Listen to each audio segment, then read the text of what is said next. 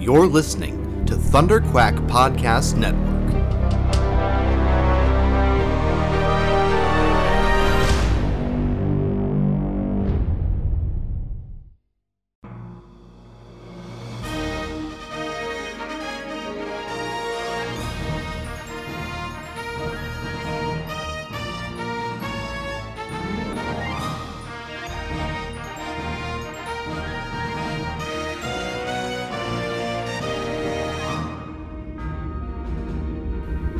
So you think you've got what it takes to join the Alliance? Can you say the same thing when you're pitted against the Emperor's legions of stormtroopers, led by his Sith enforcer Darth Vader? Mind you, this is the Empire that wiped out the Jedi Order and took over the Republic in a near perfect coup. The course you will take is a dangerous one, and we are vastly outnumbered. We need beings of courage, intelligence, and strength of will. Commanders Michael Cohen and Matthew Cranky are waiting to debrief you. As veterans of the Clone Wars, they are some of the best. They even survived the Jedi Purge. You are fighting for freedom and hope now. So go on, get moving. Oh, and Rookie, welcome to the Rebellion.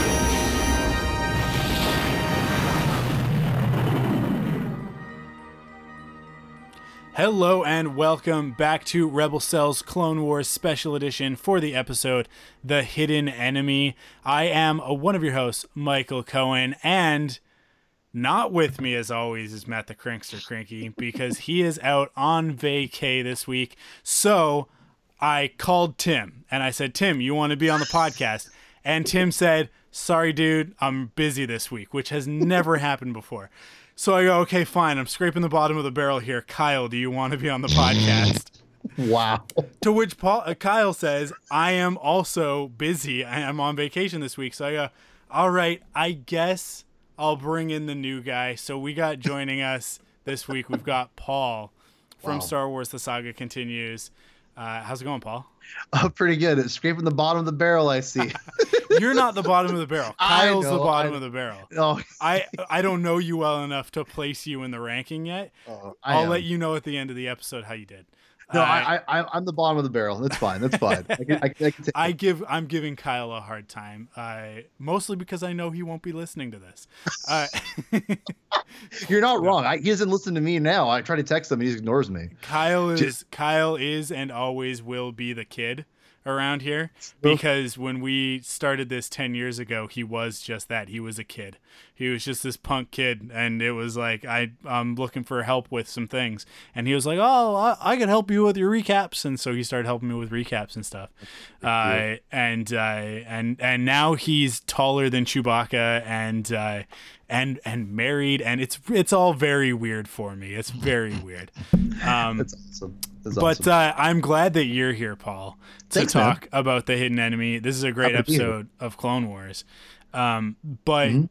before we get into it, oh, uh, we gotta we gotta address the Happabore in the room.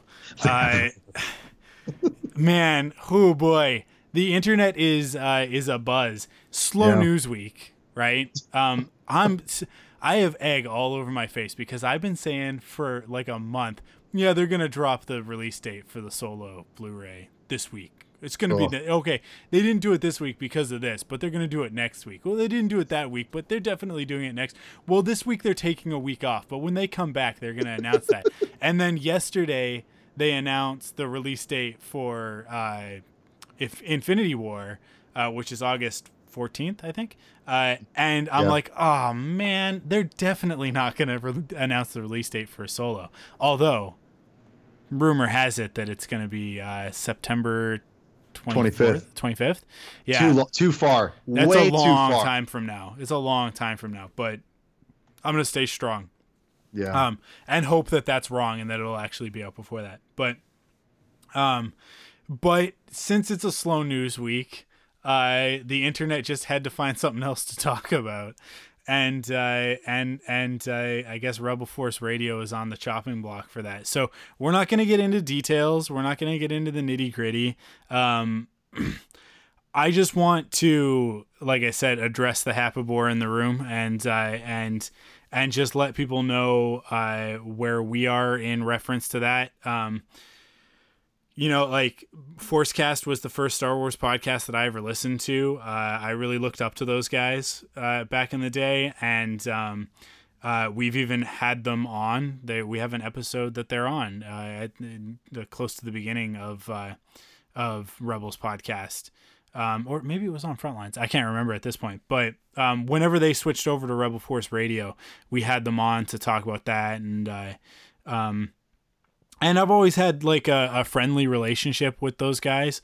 I I even if you know like so, sometimes I didn't necessarily agree with their position on things, and uh, always tried to keep it civil because it's it's tough because they were always the guys at the top of the hill, right? We, Paul and I talked about this at length before we started recording, but um, they they made some comments on a show I guess a while ago, but um, those comments were were edited somewhat and um, and somehow the original audio has leaked out recently, and uh, and it really doesn't paint them in a good light, and uh, and it's really unfortunate some of the stuff that that uh, that Jason and Jimmy were saying, um, stuff that I really really don't agree with, stuff that actually I find incredibly offensive, and you know like uh, I give people a lot of leeway with the social justice warrior thing and throwing that around as a pejorative. And uh, as I said on Twitter earlier today,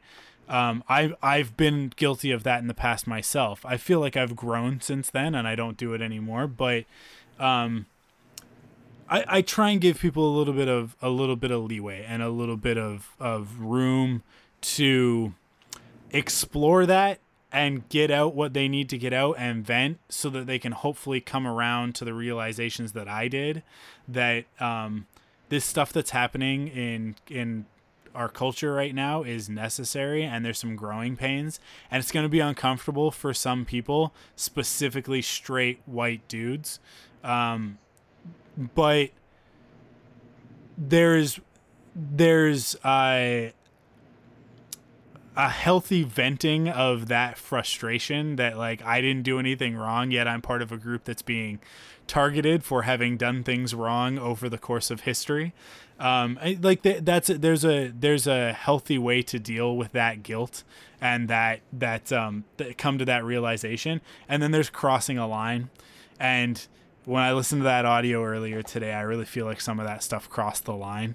And uh, and so I don't know what their next steps are going to be. We're talking about this right in the middle of it. So by the time this goes live, who knows what will have happened. Um, I hope that they come to their senses, realize that they made a mistake, and uh, and and learn and grow from it. Uh, if they don't, I, I don't know what to tell you. I'll, I'll, say like I I haven't listened to Rebel Force Radio in a long time myself, so this has all been news to me. Um, I know that they've been getting into some arguments with uh, with with some Star Wars personalities over the last little while, specifically with Chuck Wendig. Um, and I'll I'll say for the record, I'm on Chuck's side with a lot of that. Um, but I yeah, this stuff to me it just goes a little bit too far. I think that some learning and growing is in order for these guys. Um, I hope that they that they hear that from from people who I like because so let's say like I I like I said I was always friendly with them. I respected them for being those guys with the number one Star Wars podcast. Um, and I hope that they hear some of the more uh, um, calm people because I know there's a lot of people who are really heated about this right now. But I hope that they hear the voices of some of the the I don't want to say rational people because I think that the people who are upset are also rational, but um, just the people who are speaking in a little bit more of a metered tone. Uh, that that they've kind they've been crossing a couple of lines lately and uh, and it's maybe time to start taking a look at that do a little bit of moral inventory and remember why we're here, why we're talking about Star Wars, and um, and and to really just recognize that inclusivity is a good thing because um, Star Wars fans come in all shapes and sizes, and uh, the more of us, the merrier. As much as it makes for a very crowded Star Wars celebration, uh, you know, like I, I, I I don't know. When I look around at the community, I see people of all kinds, and I want the movies to represent those people. I want the TV shows to represent those people, and uh, I want them to feel the way that I feel when I look at Obi Wan Kenobi or Luke Skywalker or Han Solo or um, any number of characters that represent a guy that looks and uh, thinks the way that I do.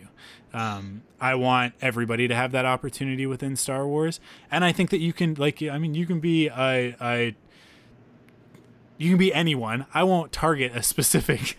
I was gonna like conjure up a, a, a fake minority person, but uh, you can be anyone, and you can identify with Obi Wan Kenobi because he's the greatest Jedi in the galaxy, and I think we all want to feel like that from yeah. time to time. But um, but there is a real power in seeing yourself represented on screen and um, and in the comics and in the, the cartoons and the video games and every piece of Star Wars media. So I don't know. I've always been a really big champion of of um, diversity within Star Wars. Um, I think that Disney has done incredible things to that end, um, and I like like not only on screen but behind the scenes as well. And I'm a champion of that. So if somebody else is going to be against that, we're going to find ourselves on opposite sides of that fence, and that's unfortunate. Hopefully, everybody can be cool about it. Uh, but uh, you know, I I've said it before about this whole toxic fandom thing, and I will continue to say it. Thunderquack and Rebel Cells, uh, and and Star Wars: The Saga continues, and like the like our whole family of podcasts. Uh, this is a safe place. This is uh, this is a welcoming, inclusive community. So if you want to be uh, aggressive and target people uh, just because they're different from you, uh, there are other podcasts for you to listen to, and this isn't one of them. And I'm perfectly happy with you taking your business elsewhere. So you can stick around if you want to. Just know that everybody here is going to be cool. Um, and if you can't be cool, we'll show you where the door is. So, um, yeah, I don't know. That's basically all I have to say about it. I don't know if you want to add anything, Paul. You know, I just, I just kind of, it's disappointing how you know just people are acting and just, it, it just how they're acting, and I just really, it's disappointing. And I think that's ultimately what it comes down yeah. to. It's, it's disappointing how you know they're they're lashing out and you know they I mean, listen, like p- nobody's perfect. We all make mistakes. Totally. And you know, I, I want. I'm a big. I'm a big believer in forgiveness. And I just kind of feel like there's this. It's, it's it's sad that they just feel that they have to. You know, they're trying to die on this hill. You know, instead of looking at themselves in you know in, re- in reality and saying like what what are we doing and saying. Yeah. And aligning ourselves with what is that saying about us as people yeah. and what people are saying there it's it's just sad because instead of looking at themselves and saying and, and really looking at themselves deeply and saying maybe we're you know presenting ourselves to be a certain way that we're not meaning to and we have to look at that instead of doubling down getting mad shutting off your twitter and running off and saying yeah. it's all twitter's fault because everyone else is it's a war zone and yeah. that is a crock and you know you no matter what social media you're a part of you're going to get called out if you're out of line. And you think that it's just twitter you're wrong. It's this is everywhere. And you know like i said i i've listened to force radio for a long time and, and i've listened to them off and on since i got into start in, into podcasting in 2008 like yeah. and and when i got into podcasting i mean listening to podcasts you know and wanted to be a podcaster. But it's it's just sad. It's just a point to see people you look up to. I mean, I, I did. I looked up to those guys. Those guys mm-hmm. were, you know, the they were the beginning of everything, and you know, it was. It's it's disappointing when you see those people act like that, and again, double down, and it's just like, man, just yeah, look at yourselves in the mirror for a second, or not even mirror, like listen to yourselves for a second and what yeah. you're saying and doing, and like, it's you know, but whatever. I mean, people will. There's there's always gonna be people who are, who are assume they're being attacked or whatever, and it's sad. It's sad that everyone feels that way, and I wish I could. I wish I could like, bridge everything together, but it's never going to happen. And I, I, frankly, but I also, I, I, frankly don't agree with how they've gone about their business the last couple month or so. So yeah, it's it, like you said, it's disappointing. It's really sad. Um, they they were an institution in the Star Wars community for a really long time, and I feel like that's come to an end. And and I know that like when you're at the top of the hill, sometimes you feel a need to defend that position. Um, and and I think that that both in the sense that they are both white men and they were the top of the Star Wars fan community hill like the the the the climate change that's gone on in the Star Wars community over the last 5 years um it's it's not go- going in their favor specifically. It's all it also shouldn't be hurting them but it's not in their favor anymore. And the advantages that that they once had i don't think that they they have to the same degree. And that can be a difficult thing to wrestle with because when you do have that place of prestige or that place of authority um, it's re- i think it's really easy to lose sight of of how you got there and sort of who put you there and and um, and especially when you've got that kind of power, it's very difficult to wield it responsibly. And to me, that is the most upsetting part of it is that they are in such a position to um, to help with this whole toxic fandom thing. And there are so many people that respect them and listen to them that and I don't just mean listen to the podcast but like actually like like will hear what they have to say. That they could have used that that loudspeaker to um, enact real change within the community and and unify. And i can't help but feel that the way that they've been behaving over the last couple of months has been contributing to the to the discord and has been one of the things that's pushing people apart and that's it's just really unfortunate because I don't want that to be the case. I want um, those guys to be what I thought that they were, right? Like I want them, I want them to be as good as I believe them to be in the limited interactions that I've had with them. But um, but yeah, like I said, listening to that audio, uh, it's it's really hard not to come to the conclusion that they have some wrong-headed ideas, some very problematic ideas, and if this is the way that the the the organism has to to fix itself, then this is the way it's got to go.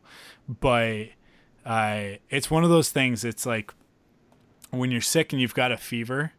The reason you have a fever is because there's something inside you that's hurting you, and the fever is gonna burn it out right? Yeah. It's it it runs the risk of cranking the heat up too much and actually doing damage to you.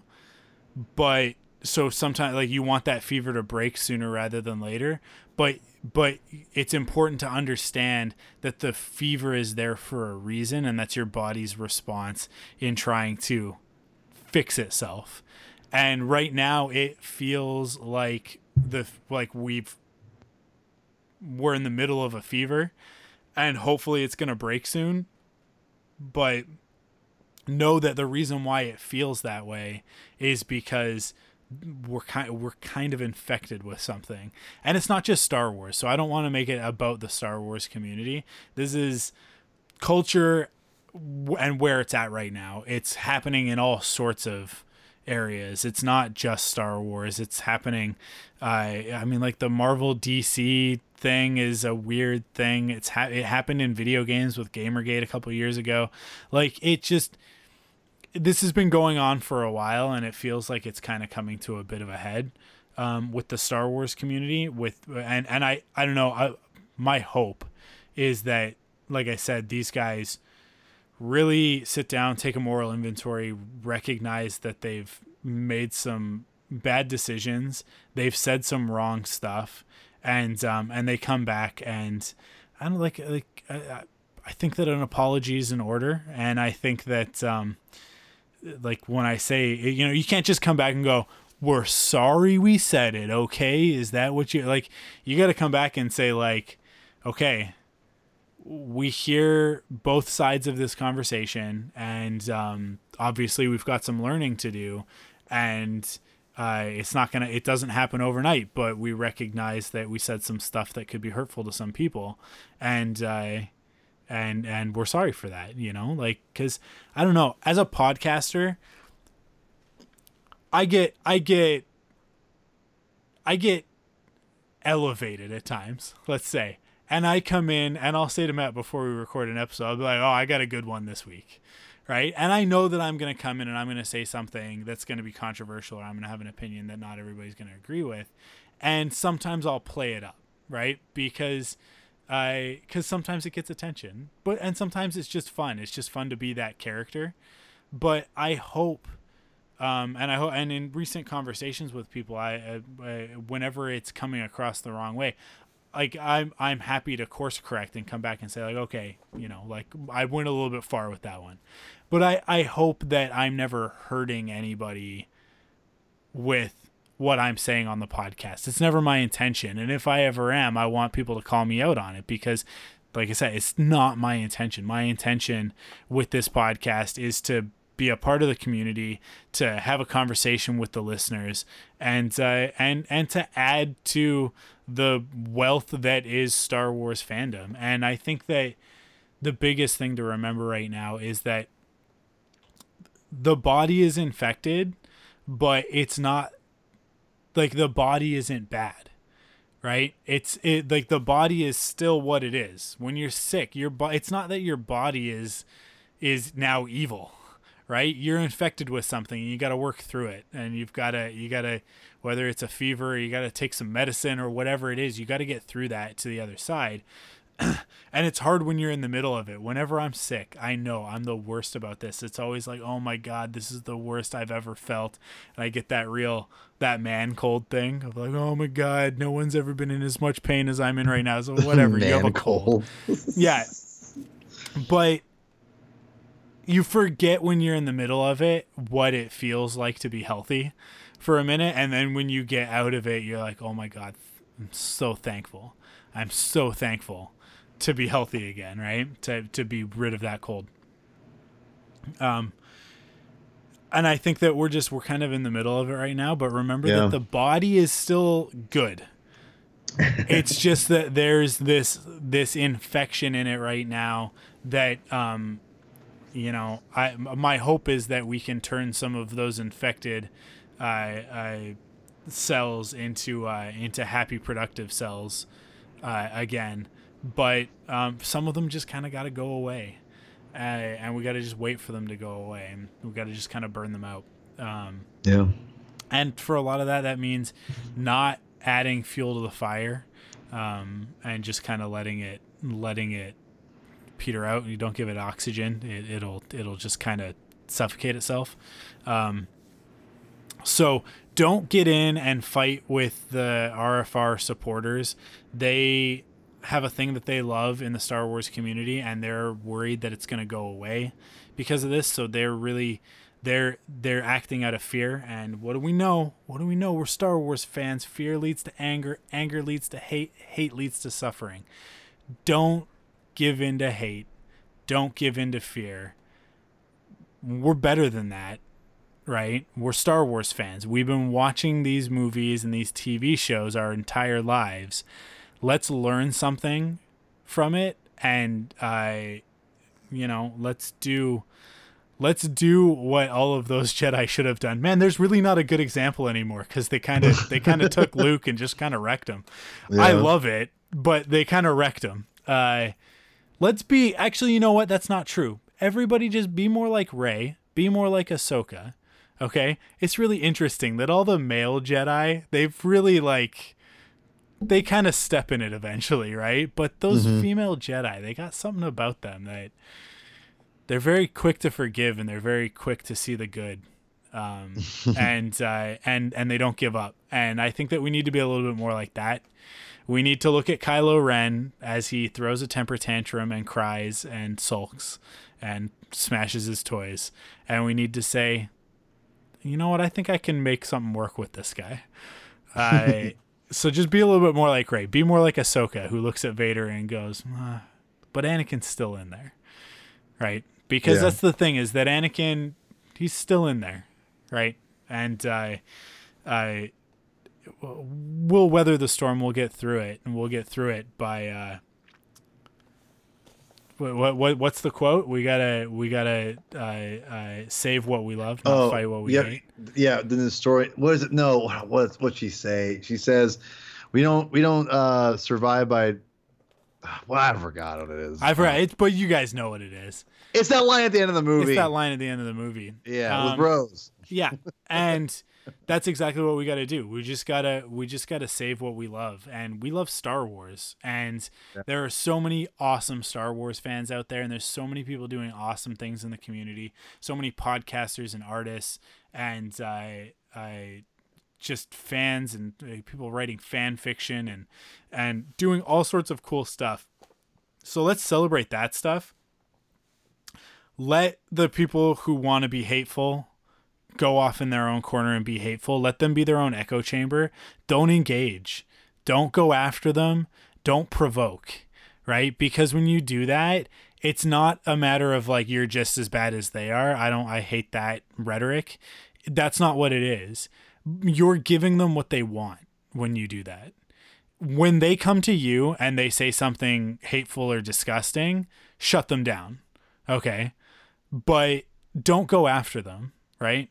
The the a Jedi uses the force for knowledge and defense, never for attack. So, when people come at you, you you feel free to get that lightsaber out and defend yourself and uh, and even defend those who can't defend themselves. We just had that episode about the Lurmen. So sometimes you got to do that, but don't go looking for a fight because when you do that's the dark path and and you're going to you're going to start down that and it's going to be bad news. So all that said, it's out there let's have uh, the rest of the episode be a good episode about uh, about this awesome episode of uh, of of the Clone Wars, one of my favorites from season one. Um, Yeah, uh, yeah. Let's get into the recap. Let's do Okay. that.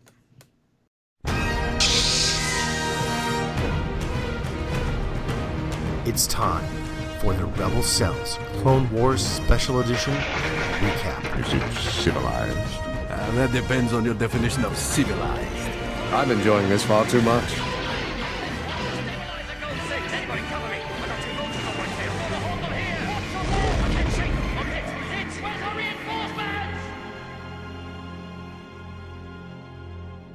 All right, so we are talking about the hidden enemy. Uh, this episode directed by Steward Lee and written by Drew Z. Greenberg.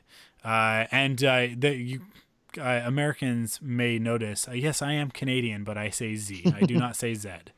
Um, but I'm also from Vancouver, and we're a little bit different from the rest of the country. So, uh, the the fortune cookie is uh, truth enlightens the mind, but won't always bring happiness to your heart. A very telling fortune cookie uh, moral for this episode.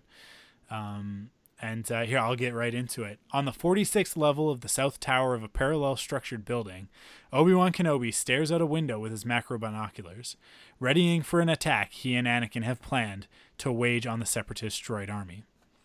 The turbolift dro- doors to Kenobi's command center open. The battle droids spill out of it. The ambush point has been compromised.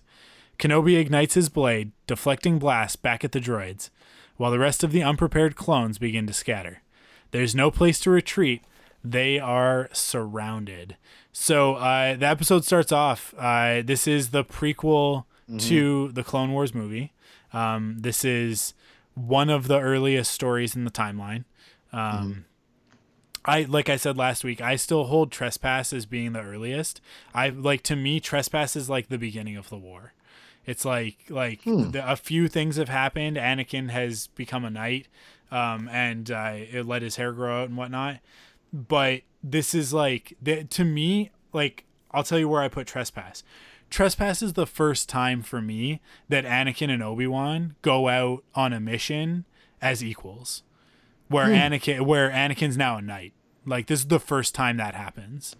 Um, it's it's you know I almost I totally would would see that, but it it's funny because when I I always think it's later, it's because it's later in the season. Yeah. For trespass, um, uh, because we're talking that's the one. And remember, I, I'm really terrible with names. This is the one where they they meet the uh the the, the snow planet, right? Yeah. But the pan, Yeah. yeah. Yeah, that's what, that's what I thought. I want to make Yeah. sure I wasn't you know going off about something that's not not there. Um, but yeah, that episode is one of my favorites too, Mike. And I remember, in fact, that was the episode that I think you know really kind of got me going and like, okay, this I, I I love I liked everything from the Clone Wars.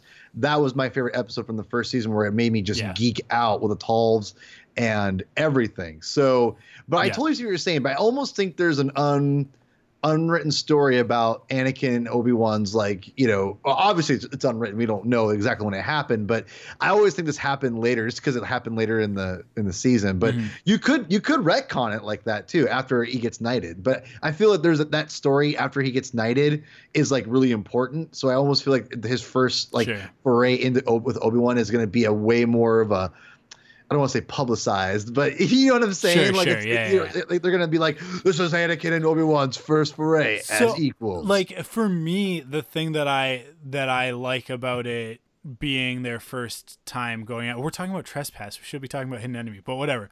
Doesn't matter. I, the thing that I uh, Martin's gonna be happy because he we didn't go very long on the last episode, and he wanted us to go really long. But so is this add, add this to the end of the last episode? Yes. It'll it'll work. I I like it because of the fact that it's not a big deal. That Mm-hmm. that um it's a really big deal for Anakin to get there and um there's a there it's a it's in one of the novels. I can't remember Mm. which one it is, but it's in one of those Clone Wars novels. That's the Is it it's, it's in the say- e, it's in the it's in the Legends now though, bro. Uh, Technically, yes. But okay, so this is my thing: is that I don't care what I what- know, like I it- know. like none of that matters to me. I don't like if it's referenced in a movie, it's hard canon. Everything other than that is what I you make of it. It referenced in the movies or in one of the TV shows. But um, I think is it Labyrinth of Evil? I, I never I, I I never read the Clone Wars stuff because that's when a lot of the my early foray in the EU stuff is Yeah. or is always early because I was in middle school uh, when the EU was birthed or fifth grade slash middle school when the Okay. EU was really starting to come out and I kind of by the time I hit high school I was you know trying to play music and listening to punk rock and then You were too cool for Star Wars for a bit. well, there, right? no, it wasn't too cool for Star Wars. I just was too. It was too overwhelming for Oh, me okay. to get back into Star Wars, Gotcha. and I didn't have any money. That also hurt me too. that always hurts. Yeah, yeah. Um, but yeah, I like the idea that like like Anakin goes through a, a trial, and I know like the Genndy Tartakovsky Clone Wars kind of did it as well, right? But I like the idea of like he goes through this epic trial and becomes a knight, um, without without going through the actual trials at the temple, um, and they just bestow upon him the title of knight, even though he never actually passed the trials. But you know obi-wan gets the same treatment so um and then and then after that like like i like the idea that anakin and obi-wan were split up for that adventure and then come back together um and and are at the temple and when they get this assignment.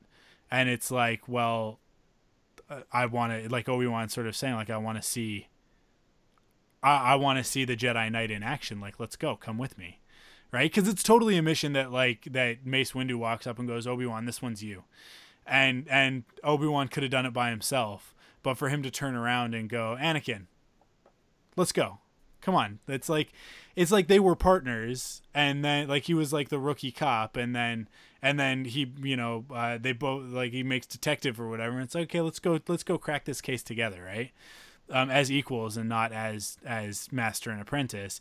And so then in the scenes where they're in the hut and Anakin kind of takes takes control of it and starts starts the like doing the drawing and stuff like that. There's that there's like a moment of like, oh yeah, he's got this. Anakin's fine. Like he's he's a knight now, right? Like I I trust him. Um, and that's to me where it switches over from the the you dropped your lightsaber again, you're a bad Jedi to to where they are at the beginning of Revenge of the Sith. To me, it's like that's that shows that change in dynamic. But Um, Well, can I, can I really quickly? Yeah. Uh, I'm almost, I'm gonna bring it back for full circle here for us, Mike, because I kind of. Because here's the deal. Like, I think you bring up some great points, and I like it. I, I'd be fine if they did it this way. But when I watched this episode, and I hadn't watched it in a while, Yep. And I and I I just got a brand new um a couple months ago a 4K 60 inch TV. My Okay. wife got me for my birthday. I've been meaning to rewatch the Clone Wars uh again. And actually, I remember when you guys announced on Rebel Cells, you guys were going to rewatch it. I'm like, man, I should do that same thing. I've been lazy, haven't done it, so I apologize. I apologize. Um, but when you when you invited me on the show, I'm like, oh, this is a great chance. So I, I raced home, threw this in, and watch it. I hadn't watched it in a while. And one thing I took away from it Yeah. is, and it, it kind of would contradict a little bit what you're saying of it being like the first first time they're out, is that I feel, and maybe it's just me, and he- hear me out, audience and, and Mike, but it almost felt like that was Anakin and Rex's first, almost like battle to it felt like it was almost like he was they were, t- were talking to each other for like the first time or it was they were kind of unfamiliar with each other. In i got that impression. Yeah in, in no in this episode. In Hidden Well, Enemy. in hidden enemy yes. Yeah. so that's why that's why it made me So go the huh. the the interesting thing about that is that in Trespass, to me, like Rex is so separate from the two of them okay. for so much of it, and it's like there is a familiarity there, but it um it doesn't feel like it does later in the series where they're like super tight, right? Or even at mm-hmm. the beginning of the season where there's a couple episodes where they're pretty tight. But Rex is kind of a little bit autonomous in this one, and mm. Cody definitely has that connection to Obi Wan. But I Yeah, don't feel exactly. like Rex throughout season one has that connection to Anakin yet, and it won't be until later seasons that that that starts to come through. Mm-hmm. Um, yeah, and You know that- and I think that there's definitely like a dynamic of Anakin, Ahsoka, and Rex. Like there's a the, the they they all kind of come together uh, in a really great way over the course of the series. So I, I- I stand corrected, Mike. I just realized something from the movie. Yeah. Remember when Rex says, "Sir, I thought you never said you'd get a you'd get a Padawan." yeah, yeah, So you're know, it negates what I thought. But I but this episode, it was weird because the way Anakin was talking to Rex, it felt more. They felt more unfamiliar. It didn't. They didn't seem as like you said with Yeah. Cody. Maybe it's just because we're used. To, we saw Cody in Re- Revenge of the Sith, but Yeah. that's the impression that I got. Co- like, Cody huh. has a little bit more of like a stalwart character, Yes. Yeah. though. So I Uh-huh. think like that that makes him seem more in tune with Obi Wan. And really early in the series, we don't we don't really know Rex yet, right? And I think that it was not only did we not know Rex yet, I don't think that Dave Filoni, Dave Filoni in the writing room really knew Rex yet. I think it wasn't until season two or three before they started to go like, oh yeah, no, this is who Rex is, and it's really informed by Anakin's character and stuff like that. There's a couple of moments in season one, but where he's definitely more reckless than Cody, but that's not saying much. Cody's kind of buttoned up, right? So mm-hmm. it it I don't know. I think that they develop it over the course of the series. So yeah, like I like I'm inclined to agree with you. I think that that there is definitely an unfamiliarity there. It's a little bit more business and a little bit less bros, right? And Yeah, and as the mhm. series goes on, they are going to get really tight, um, and that's going to lead into uh, where we find Rex in Star Wars Rebels, right? And like, Ah, that's yeah. that to me is like the and I think retroactively Star Wars Rebels makes Rex an even better character. He was already awesome in Clone Wars, but Rebels took him and elevated him and made his character really poignant because we saw him before Vader and we see him after Vader and he knows, right? Like he like and and he knows what happened with the clones and he like Rex is one of the characters in the galaxy that understands everything. He was there for all of it. And uh, and there's a really like I don't know the thing that I always love about Rex in Star Wars Rebels is that he's he's the same badass Captain Rex that he always was, mm-hmm. but there's this weird sadness to him that's mm-hmm. really understated. It's really, really subtextual. It never really comes out except when he and Ahsoka are together because they share this, like, they both mourn Anakin Skywalker. And when Ahsoka realizes that Anakin is Vader, and like, I don't know, to me, I, in, in my head, I play it as Rex has known the entire time. Like Rex knew when it happened. There's a reason why Rex isn't at the Jedi Temple, right? And uh, one day they'll tell that story. One day they're going to tell that story and to me it's like that is probably one of the best stories in Star Wars. It'll certainly be one of the top prequel stories. Ugh. But um yeah, to take them from where they are here to to where Rex is in uh, in Rebels, and to know that he uh, he ends up at the Battle of Endor. Um, yeah, Well, at some point, yeah. We we don't want to talk about if that. Yeah, too many specifics. Yeah. Yeah, yeah. He was there somewhere. We don't know where. He was Yeah. there somewhere. Okay, so let's bring it all back into the hidden enemy. I we got really far afield. We'll That's rein fine. it back in. I so the I Obi Wan's got a plan, and everybody's set up to ambush the droid army. But at the last minute, the droid army splits into three and comes through the doors because there's essentially someone's leaked the plan. Somehow the separatists know that the the Republic forces are waiting for them. Yeah. Um, and they end up surrounded, and uh, it's going to take a little bit of quick thinking from Anakin to sort it out, right? Right. This that opening shot of, of, of you know Obi Wan or the opening part of Mm-hmm. the droids coming in through the doors and or you know swarming them. Yeah, It that was probably, in my opinion, maybe the best representation of what the advantage of the droids were of Yes. like of, of, of a visual representation, because we don't really get that necessarily in episode one. In episode two, you get that a little bit, but it's also they're that's like where they're located. You know what I mean? Like that's so it's almost like you you would expect them to have the, the the odds in their favor.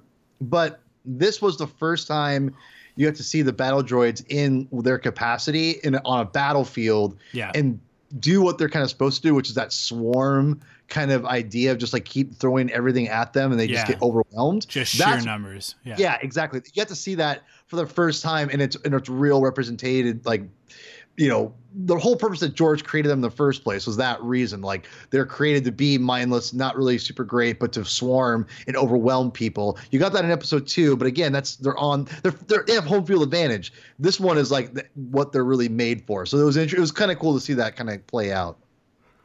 Yeah, totally. It's it is um I think the biggest thing is that in the movies we never really see the droids um win, right? The the the Jedi and the Republic never lose.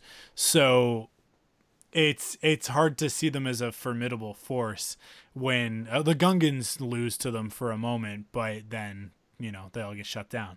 Um but yeah, it's never really it's never really intimidating in the movies um and and it wasn't until the clone wars that they could do that and uh and you're right this episode's such a great example of that that they just overwhelm with numbers.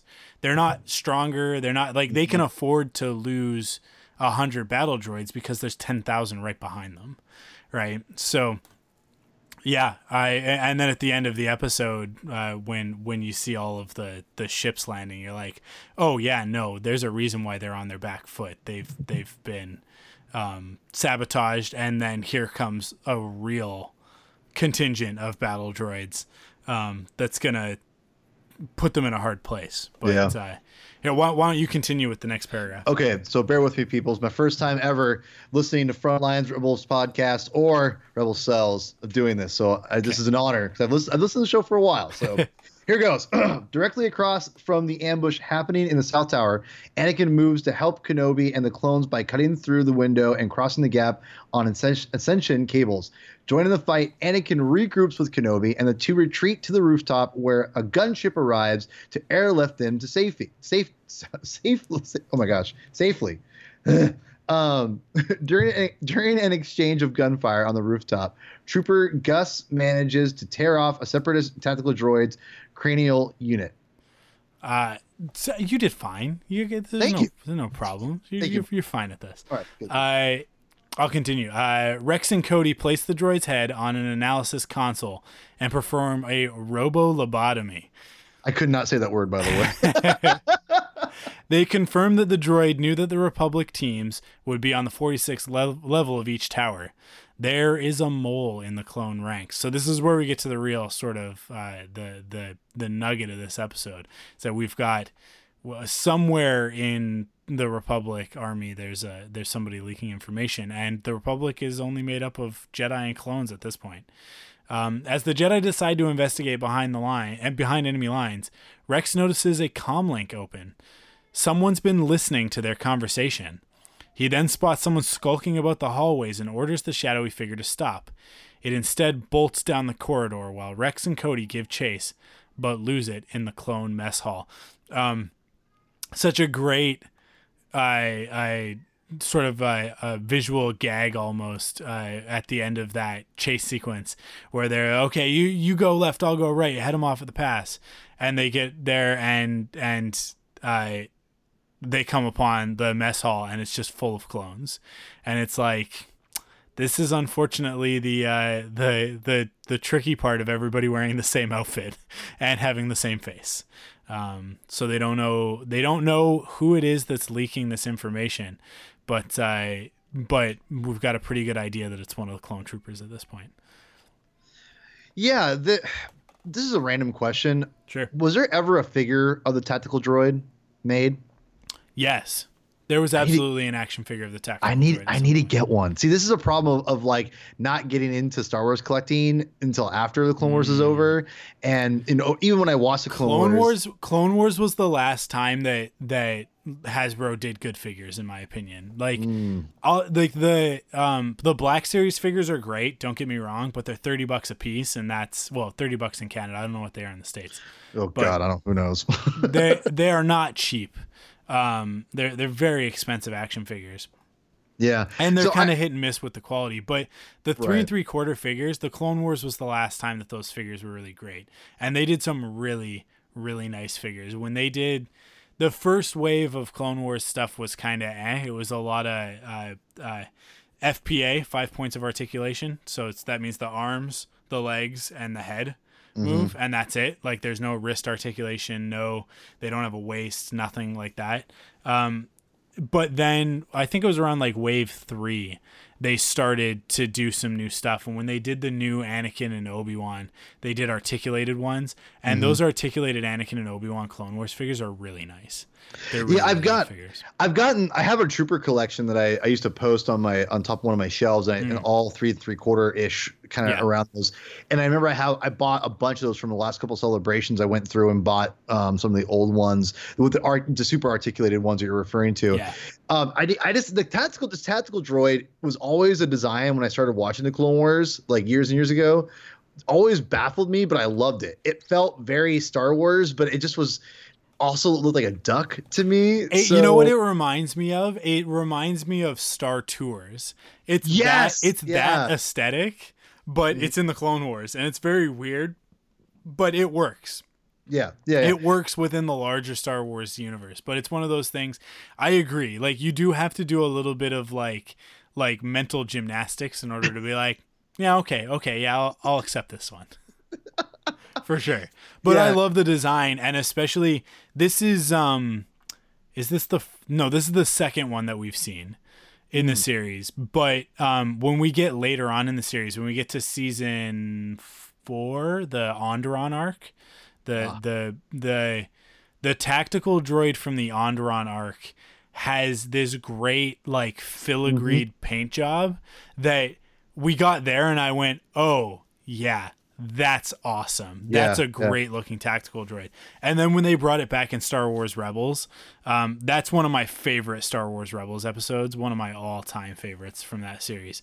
Because it is such a throwback to the Clone Wars. It's a Clone Wars episode in the middle of Star Wars Rebels with you know uh, uh, Ezra and Kanan and Zeb and everybody in it, and and that to me like that. I love that episode so much. Um, and and the way that that ends with the tactical droid being like, "Oh, I was supposed to yeah. serve the the the the separatists, the Confederacy, and you know now that the Yeah. Confederacy is gone, I got to figure it out for myself." I gotta Um, watch that episode again. I was not a huge fan of that episode. I'll be honest. I- yeah, I, I, but I need to rewatch it. I need to rewatch it. I really love that episode, and I love the idea that that tactical droid is go it goes out into the galaxy to sort of gather information, because it's a tactical droid, right? So it's like, oh, I'm gonna go get more tactical information, and I have to, I need data in order to to decide where I fit in this new regime, right? We've got the Empire and the Rebellion, and I believe that it would side with the Rebellion because the the rebels were almost part of the Separatist ranks, right? Like it, like mm-hmm. when, those deleted scenes in Revenge of the Sith are Padme and and Bail and Mon Mothma going like, hold up, do we agree with the Separatists? And it's like, well, mm-hmm. no, because Dooku is evil, but Correct. not all of the Separatists are evil, and they might actually have a point. So it's like the Republic becomes the Empire if you were a Separatist during the Clone Wars and you went to sleep and woke up and the Empire is everywhere. Yeah. That means the Galactic Republic won.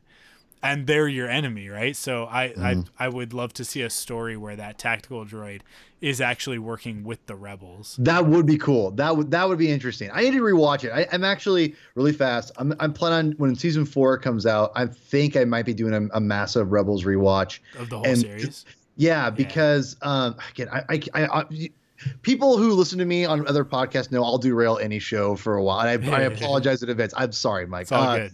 really fast. Um, when Rebels came out, I had a friend that you may know his name. I won't say what he wh- wh- who it was. uh, Protect his identity. Let me borrow his um, login for uh, Directv so I could uh, watch Rebels during when it came out last uh, fall because I just uh, was going going through some financial stuff at the time and, and had to get rid of my cable.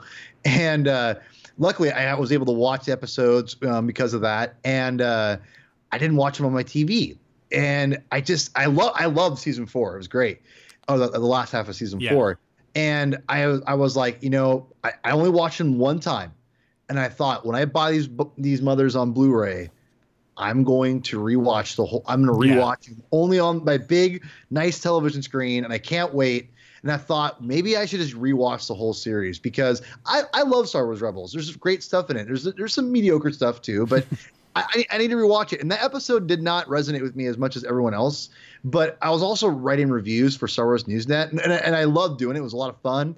But it was also hard for me to like get out of critical. Yeah, you get into that. know? You get into that critical mindset for sure. Yeah. You know, I mean, like in the later episodes of Frontlines, I definitely found myself falling into that, and it's, Really? it is tough to get out of it. But it's it, you just have to go like, wait a second, hold up, I love Star Wars. Yep. mhm. Why am I doing this? Yeah. Well, it- I'm and- doing this because I love Star Wars. So Yeah, then you kind of yeah. you have to sort of sometimes get to the bottom in order to realize that it's that bad and and crawl Yeah. way back out and. Uh, right.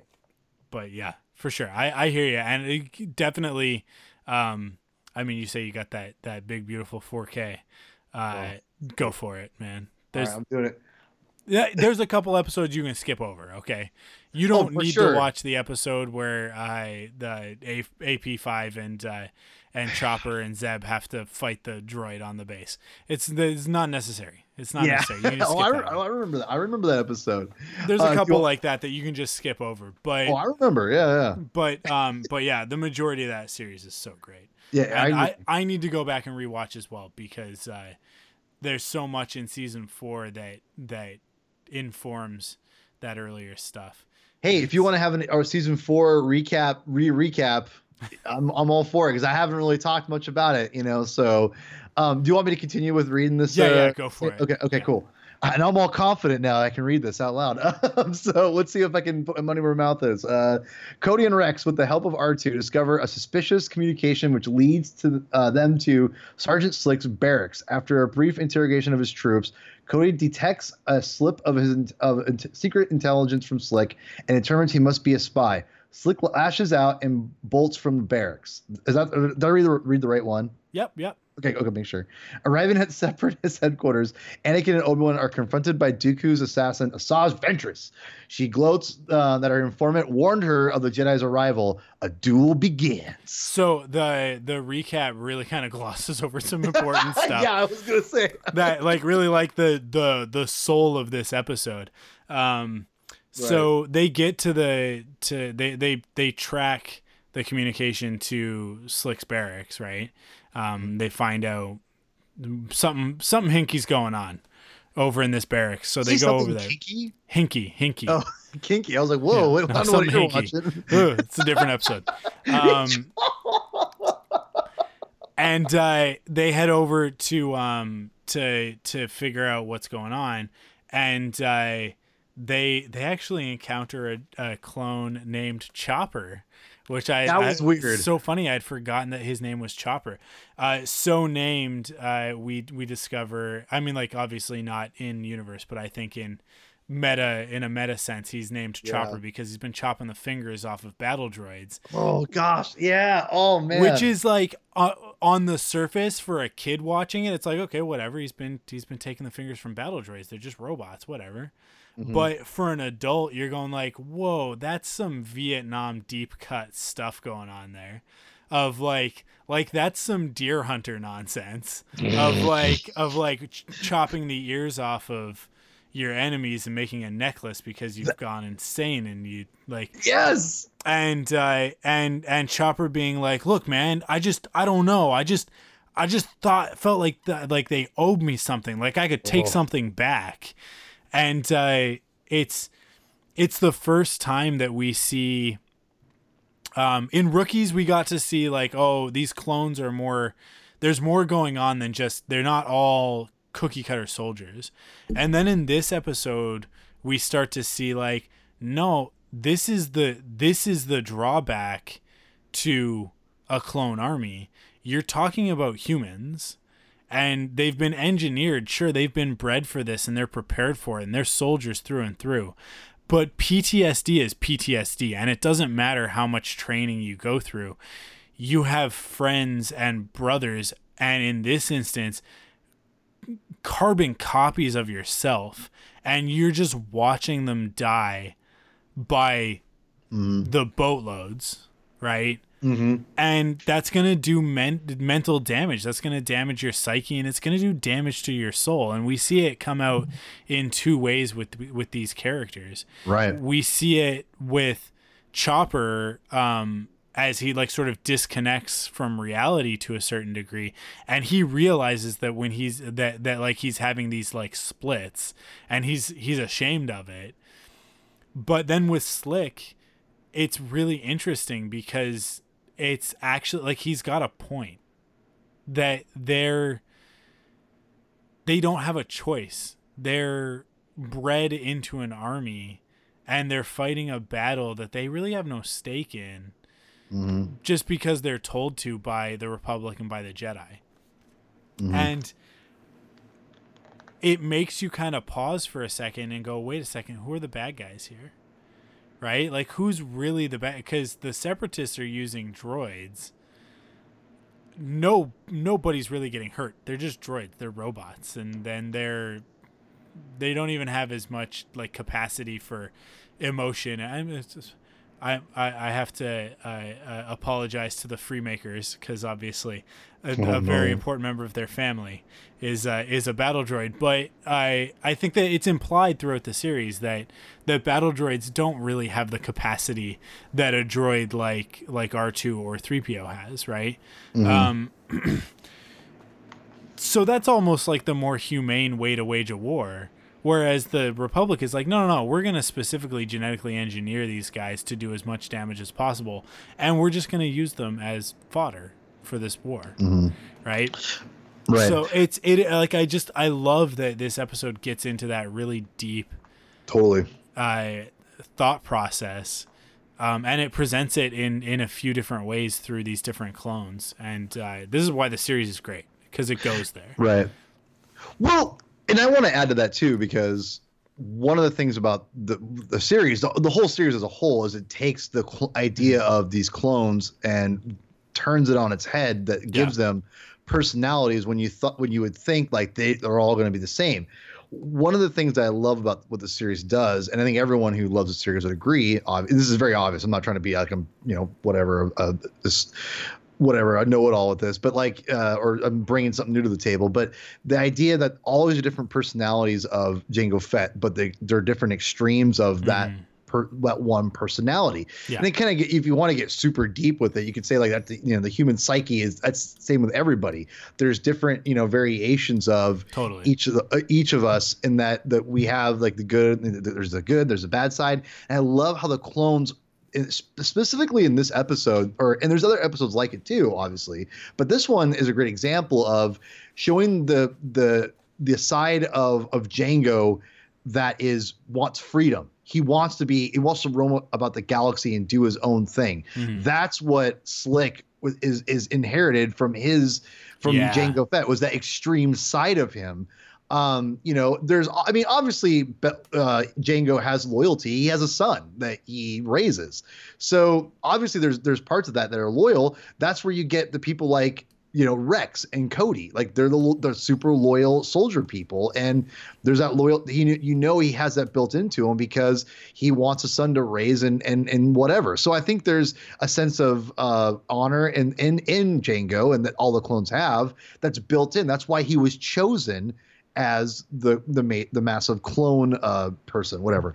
But w- in the case of slick and even um chopper what's really fascinating and those are all aspects of Jango's personality that you know he's you know obviously you have the darker side of, of you know you have the light side of, of juxtaposition uh juxtaposition excuse me um of uh cody and rex. And then you have chopper and um Slick, who are represent a little bit darker version, even though Chopper's not fully dark, he doesn't turn Mm-hmm. On his brothers, but the fact he's you know he's he's doing something that's that, that's it's illegal in in the uh, republic by keeping these war things that you know he's like you know again like he, he's fighting this the part of J not fighting but the part of Jango is is is resonating with him and that's what I read into it. It- these are all different personalities but they're all extremes or or varying uh, Yeah. things of Jango Fett. So Slick is just doing that, and it's it's it. I you're seeing the fact that the kind of the, the pros and the cons, right? You get the pros of these ultimate, you know, warriors that are going out there and destroying people. But yet you also have you'll get a, probably a lot of there's probably a lot of tales that you could tell of people like Slick that this is probably not an isolated incident. That these are people who are the go off. Or there's a deserter we get later on in the Yeah. in the in the series.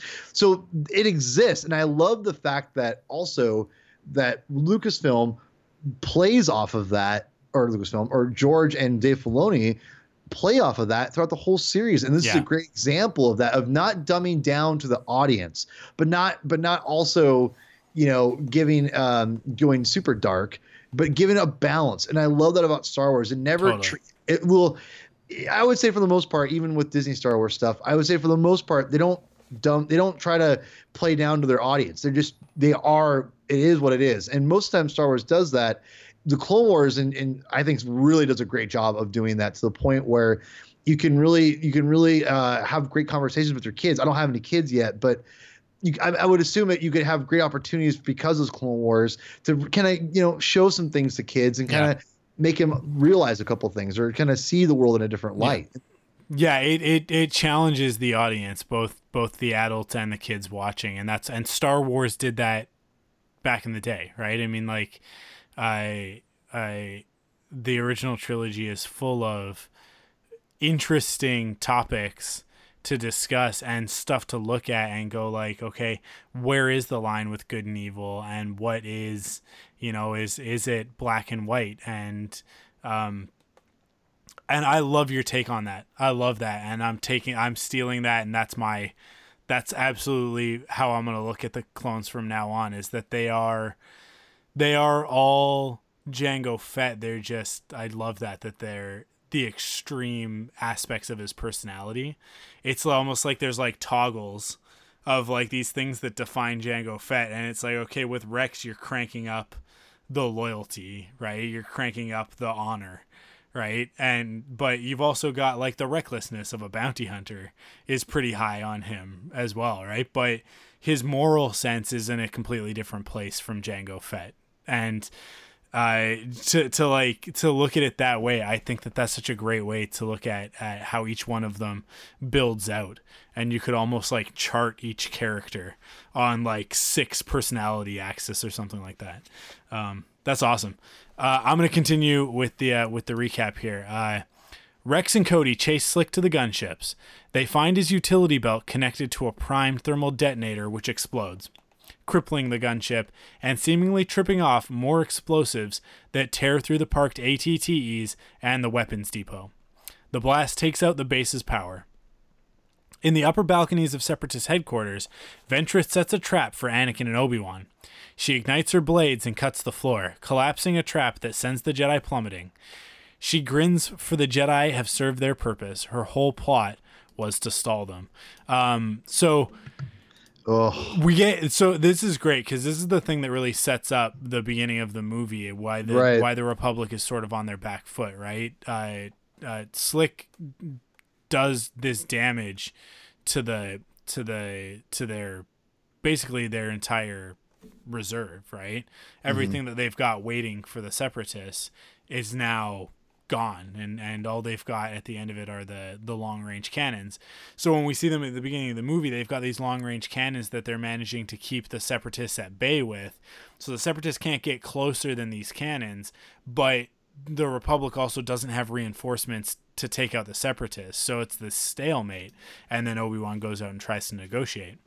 Um but I I the this scene with Asajj Ventress, it felt weird to me at the time, and I uh, watching it again, I was instant. I just instantly flashed back to the first time I saw it, where I was like, "Whoa, wait a second Did we miss something? Is there a scene missing? Because you go from them dueling to all like she gets away, and then all of a sudden she's just sitting on the floor, and they just walk up to her, and then she like jams her lightsabers into the floor. It's so awkwardly staged.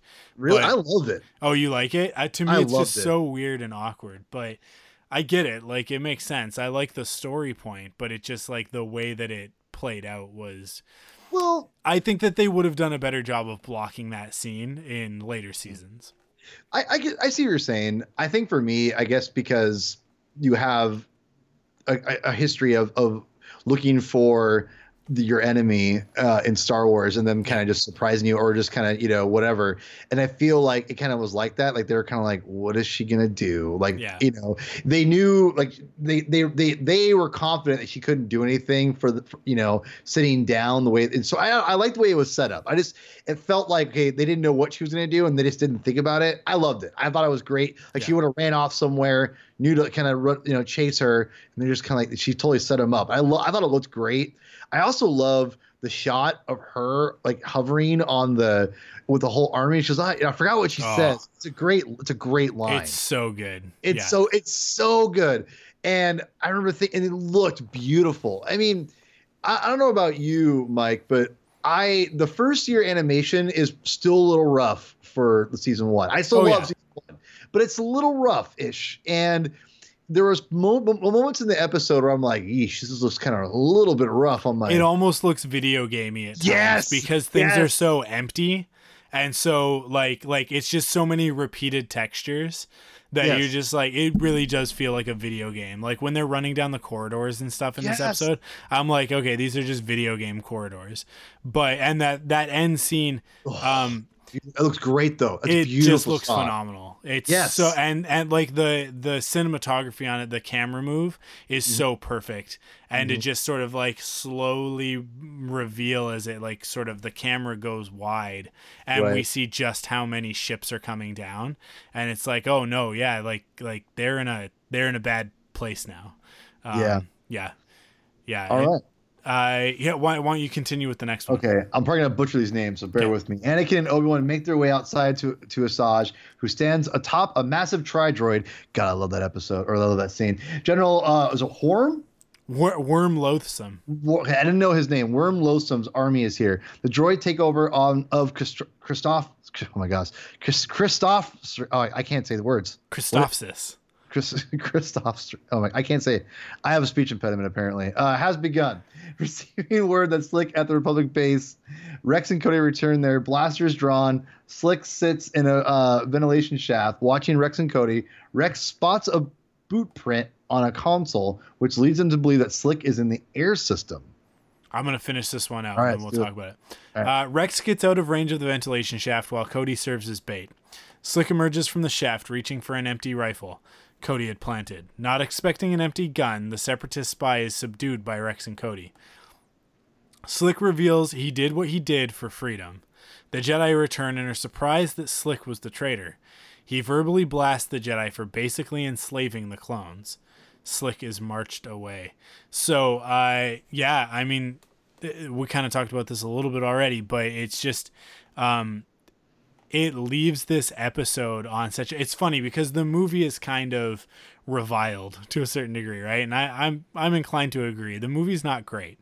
Um, well, it's three episodes put together. it what is just three episodes put together but i i even even if it had just been those three episodes the whole stinky thing is just I love Stinky. I love Hutts. I'm a big Hutt yeah fan. okay um i it's and uh, look i'm never gonna i'm i will never let this go okay when every time ahsoka calls r2 r2e it Yeah, drives me nuts Yeah, it's pretty rough. because his name is R2D2. R2 is a nickname. R2E is a nickname on a nickname. You're putting a hat on a hat. It's not necessary, Ahsoka. And like, don't get me wrong, it adds to the charm when you know where she's going, where where that character ends up. It's like, okay, you know, we started from the bottom, now we here, sort of thing. Uh, but it's still annoying to watch. Every time she does it, it drives me nuts. I just it, it up the wall.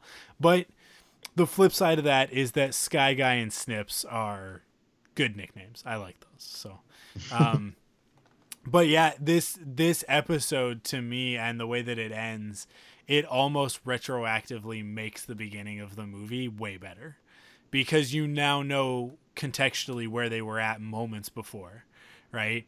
And mm-hmm. and this goes to a really deep philosophical interesting place and it asks a question that we never asked when we were watching those movies the first time around which is like what's the moral implication of the Jedi using an enslaved army of clones right? We just mm-hmm. watch the movies and we're like, oh, clone troopers. They look like stormtroopers. They're all clones of Jango Fett. Jango Fett is Boba Fett. It's an army of Boba Fett's. That's pretty rad, right? Like that's the mental Yeah. math you do while you're watching Attack of the Clones. You're like, oh, cool. And then in Revenge of the Sith, it's like, oh, Palpatine planted the clones. I mean, you kind of get this in Attack of the Clones as well, but Palpatine Right. planted the clones, and they were all there as part of his plan to take out the Jedi, and and and take over the Republic and turn it into an empire. Cool, pretty rad. Clones are awesome. and then you get to the Clone Wars, and you're like, actually, turns out the moral implications of the Jedi, uh, uh, an order of warrior monks, a religious faction, enslaving a, a group of genetically engineered. So let's get into the whole genetically engineered thing. Is it okay to just create life like that? Isn't that playing God to a certain degree? Isn't that mm-hmm. kind of Oh, weird? you're getting and then deep, like, bro. yeah, like we're we're just handing them over to the Jedi, and the Jedi are just gonna tell them how to live their lives. So, like, where's the separation of church and state? And where's the and if these guys are so moral, how can they live with themselves marching these living, thinking, breathing beings that they respect and understand to be individuals in the Force, and yet they lead them into battle and let them die? And it's like, what are you guys doing? So you you're clearly on the wrong side of this. And then you get to the last Jedi and Luke Skywalker's like, "The Jedi? Let me tell you something about the Jedi. uh, I yeah, let me learn you something big, right?" Oh I- gosh, you I- had to go there. I love that line. I love that line. It, yeah, there are so many things about the Last Jedi that I understand why people don't like them. But, and I said this after the Last Jedi came out, and I, I'll continue to say it. The Last Jedi has more in common with a prequel than it does with an original Absolutely. trilogy movie, and I that's why people don't like it. That's why people don't like it. But I like the prequels. I recognize them for the problems that they have because George Lucas is not an actor's director and he is not a good cinematographer. He is an incredible editor. He is the greatest editor who has ever cut film, in my opinion. I like he can take a pile of garbage and cut it into a, a great sequence. He is good at that. But there are a lot of problems with the prequels the story is not the problem with the prequels. The story of the prequels is awesome. The dialogue in the prequels is good. It is good.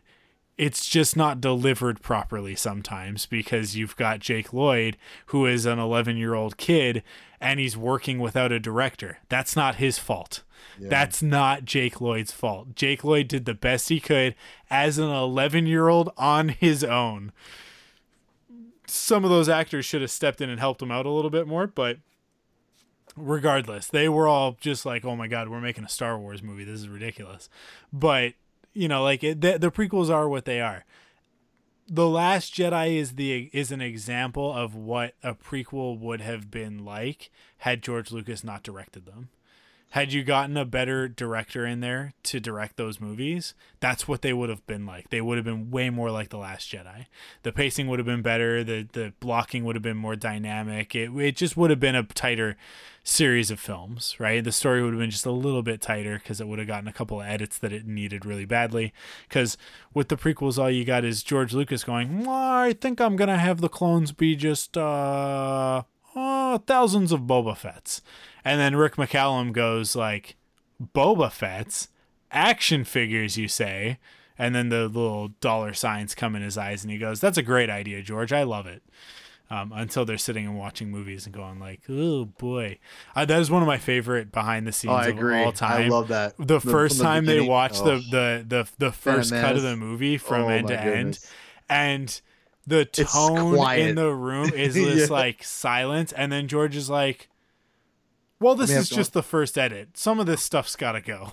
Well, he didn't he say I may have gone too far I may have this gone time. too far with some of this stuff. Yeah, yeah. yeah. Oh Um, my yeah. Oh man, it's so good, and you can just see the look on Rick McCallum's face where he's like, oh, we're- Everyone's face. we're gonna get torn apart. We're gonna get torn apart. But but you know what? We'll put the action figures out before the movie. No one will know that Jar Jar is obnoxious. They'll all No. think he's gonna be. I remember saying to my friends when I got my first the first issue of Star Wars Insider that had stuff from uh from Phantom Menace in it, and uh, looking at Jar Jar and going like, oh, he's like the new Chewbacca. Yeah, that's what I thought too. I, Right? I was like, thing. oh, yep, yep, yep. cool. I mean, like, I, I dig the look. He's a cool looking character. He's all CG. That's incredible. He looks real, right? He's going to be the new Chewbacca. I'm fine with that. And then you Yeah. watch the movie and you're like, oh no, that is not Chewbacca. He Yeah, not the new I mean, you're, you're you're treading on territory we could to- go on for hours Oh, on. yeah, we're not I- gonna I, get I, into I've got to shut my mouth. but um, don't get me like I love Jar Jar, but he is what he is. that is true. I, I will. I will say that as well. I, I love the prequels. I I don't really fast. I, I don't. I they're not the same as, as as the original trilogy for me, but it's because I grew up on the r- original trilogy. I I my first earliest memories as a child was watching Return of the Jedi. So I cannot put anything close to the original trilogy. The No, prequels are a total different animal, and I have grown to really love all of them. Even Attack of the Clones, which is my least favorite of all the Star Wars films, but I still love so much about it. And you know, so the prequels, I I developed my love for them over the years, but I've always, from the moment I saw it, always always loved Revenge of the Sith. Yeah, One of my favorite Star Wars movies ever. Never Um, change. Yeah, it took me a while to warm up to Revenge, but Wow. I, I got there. I got there. all right, all right, fair enough. Um, cool. Well, I think that's it for the recap. I let's get here's the episodes we're gonna do next week. It's gonna be another doubleheader. Um, because we've got Blue Shadow Virus and Mystery of a Thousand Moons. They kind of I'm really glad I'm missing Blue Shadow Virus that episode. Ugh, I- this is the worst episode of season one. Uh, Blue Shadow Virus. Padme and Jar Jar are captured while searching for a secret separatist bioweapons lab, sparking Anakin, Obi Wan, and Ahsoka to try and save their friends and halt the release of a dead, deadly virus. And then we've got Mystery of a Thousand Moons. The fatal blue shadow virus is released, infecting Ahsoka, Padme, and many clone troopers, and giving Anakin and Obi Wan just 48 hours to find the antidote on a mysterious planet from which no visitor has ever returned. Um, Mystery of a Thousand Moons, not as bad, but Blue Shadow Virus, who boy, this episode's a rough one. Um, They're both rough. I I have never I don't think I've rewatched these two episodes since I first watched them like in 2009. Yeah. I yeah, I this is going to be a rough one for me to get through cuz I really hate Blue Shadow Virus. I really But- is Matt is Matt going to come back for this one? I think so, yeah. Yeah. Oh, I, I feel sorry for. Matt. I'll have to give him a hard time. Absolutely. Um, well, that's it for this episode. Uh, thank you so much, Paul, for sitting Absolutely. in for Matt. It was great. We had some good chats. Uh, we're gonna have sure. you back in the future for sure. Please, please. Uh, and uh, thank you guys for listening. Of course, you want to stay up to date with all the latest Star Wars animation news, you can do that by heading to rebelscast.com. We got Comic Con coming next week, so there will be news. Uh, the Star Wars show this week basically implied what I've been saying, which is we're gonna get a Resistance trailer at the end of this panel next Thursday. So uh, look next Thursday for for the the uh, Resistance uh, trailer. I guarantee it. I look. I may have been wrong about the solo Blu-ray release date being announced, but I'm not wrong about this. Um, you can also follow us on Facebook, facebook.com slash Rebels Podcast, as well as on Twitter at Rebels Podcast. And of course, uh, you can follow me on Twitter. I'm at Rebels Podcast. Uh, I'm not at Rebels Podcast. I'm at Arkwolf, A R K W L F. And uh, Paul, what's your Twitter? You can find me on Twitter at Herman22 with two N's, aka P Thug. Awesome. Uh, and you guys know that we're a part of the Thunderquack Podcast Network. Head to thunderquack.com check out all the other podcasts in the network. Uh, like, I don't know, this little podcast called Star Wars The Saga Continues. You might hear Paul right. over there from time to time. Maybe. Uh, and uh, uh, if you want to support us, you can do that two ways. First, by going to store.thunderquack.com, picking up some merch, uh, like the HoloNet and Chill shirt. Uh, I don't give that one enough props. But uh, if you are a Star Wars fan, you want to be a little bit low key with your Star Wars fandom on a t shirt, that's one for you. Um, and a little bit inappropriate. Uh, and uh, the other way you can support us is by going to patreon.com slash thunderquack and chipping in over there. Patreon is a monthly uh, subscription type of platform where you pay uh, what you feel like. You just kind of chip in what you want, what you can. And uh, uh, you get rewards for different tiers. It's like Kickstarter, but it's always happening uh, it doesn't stop. Like a Kickstarter kind of builds up to a to a the end of a campaign, but Patreon, it's not a campaign. It's just an ongoing um, uh, uh, subscription platform type thing. Uh, I never, I don't explain it often enough. I feel like people, not everybody knows what Patreon is yet. Um, but uh, you head over there, is support us uh, at the one dollar level and get access to the exclusive Thunderquack podcast as well as um, the Facebook group uh, where we have some awesome conversations, um, exclusive conversations uh, over there, and other rewards at higher levels. Um, head to patreon.com slash thunderquack to check that out.